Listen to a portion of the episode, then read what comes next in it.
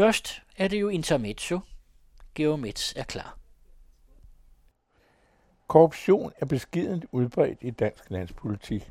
Befolkningen forventer, at de valgte opfører sig ordentligt, og partilederne i tide skrider ind mod eventuelle uler i mosen. Forleden blev Nasser Carter således midlertidigt hjemsendt efter grovheder mod borgerne, hvor jeg mindst en fik klar besked i syrisk sovs, knep en ged. Havde det så været en gris, når nu Carter taler så varmt om danske værdier? Ellers er der Glistrup, der får penge snød i skat, men hvis straf ifølge flere gode jurister måske ikke helt stod mål med forbrydelsen. Og så er der Peter Adler Alberti. En vagthavende politimand fik dengang i september 1908 et chok for livet, da den netop afgåede stormægtige justitsminister mødte op på politistationen og meldte sig selv. Otte år i tugthuset lød straffen for gigantisk svindel. Det kan diskuteres, om der er noget pænt at sige om Alberti. Eksempelvis fra et islandsk synspunkt var Albertis indsats positiv og til at få øje på. Som minister beredte han nemlig det statsretlige grundlag for Islands selvstændighed. Desuden sørgede han for en bedre tuberkuloselovgivning, satte en stopper for offentlig prostitution og fremmede offentligheden i retsplejen med nævningen ting osv. Mindre appetitligt genindførte Alberti prylestraffen med lovbestemt antal tampesdag i røven for en række forbrydelser.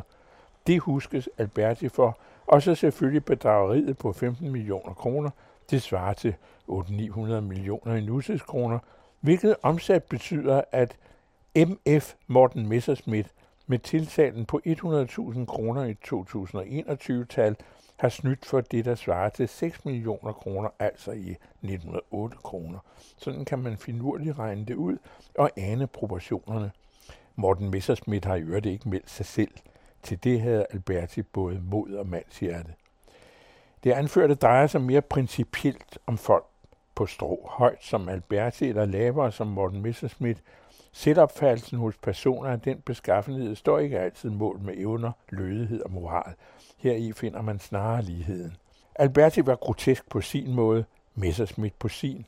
Alberti var enorm, næsten to meter, tynde ben, en vom som torso og nådesløs i nærkamp af statur og adfærd som en af den litterære realismes undergangsskikkelser, en splittet karakter som hos Hermann Bang, hvor brutal ambition spænder ben for det politiske instinkt.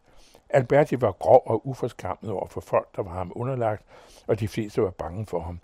Men de fine betragtede ham med en blanding af mere foragt end frygt. Han fandt aldrig sin blivende plads blandt hunette folk. Det sved. Men helt nemt at blive klog på Alberti er det ikke. Han svingede mellem liberalistiske moderne visioner og idéer på den ene side og strafretlig og anden reaktion på den anden. Dertil blottet for en samlende politisk tanke på andet end sig selv. Da faldet var en realitet, fremstod den store mand tværet ud, til lige som tragisk figur, en mørkets fyrste, endelig berøvede den evigt atråede anerkendelse efter år som sviden sagfører, lurvet spekulant og korrupt politiker. Som straffefange tullede han rundt i fængslet med en hætte over hovedet, en foranstaltning han som justitsminister havde indført, hvis fangerne foretrak anonymitet. Men eftersom Alberti var den eneste, der brugte hætten, var de andre fanger udmærket klar over, hvem han var. Om straffen førte noget godt med sig, kan man betvivle. Tvivlen har utvivlsomt også strejfet Alberti. Bedrageri og bedrageri, om det så er 15 millioner kroner eller 100.000, Kommentatorer har noteret sig det beskidende beløb, Dansk Folkeparti takket være Messerschmidt, tiltalt også for dokumentfalsk nu, græmsede til sig som en formidlende omstændighed. Det kan det vise sig at være, men ikke principielt set. Dansk Folkeparti insisterer altid som andre borgerlige og socialdemokratiske retspolitikere på nul tolerance og strengere straf. Uden at foregribe Messersmiths domfældelse, sagen tager nok et år eller halvandet, bemærkes igen en bestemt mennesketype skyldfraskrivelse for åbenlyse gerninger, som vedkommende i bogform hævder kun andre begår. Der er aldrig noget at komme efter. Messerschmidt fremstår modsat Alberti, nordisk, slank, kølig, elegant i tøj og hat, som en tiltaler på bakken i nationalromantiseret imperfektum.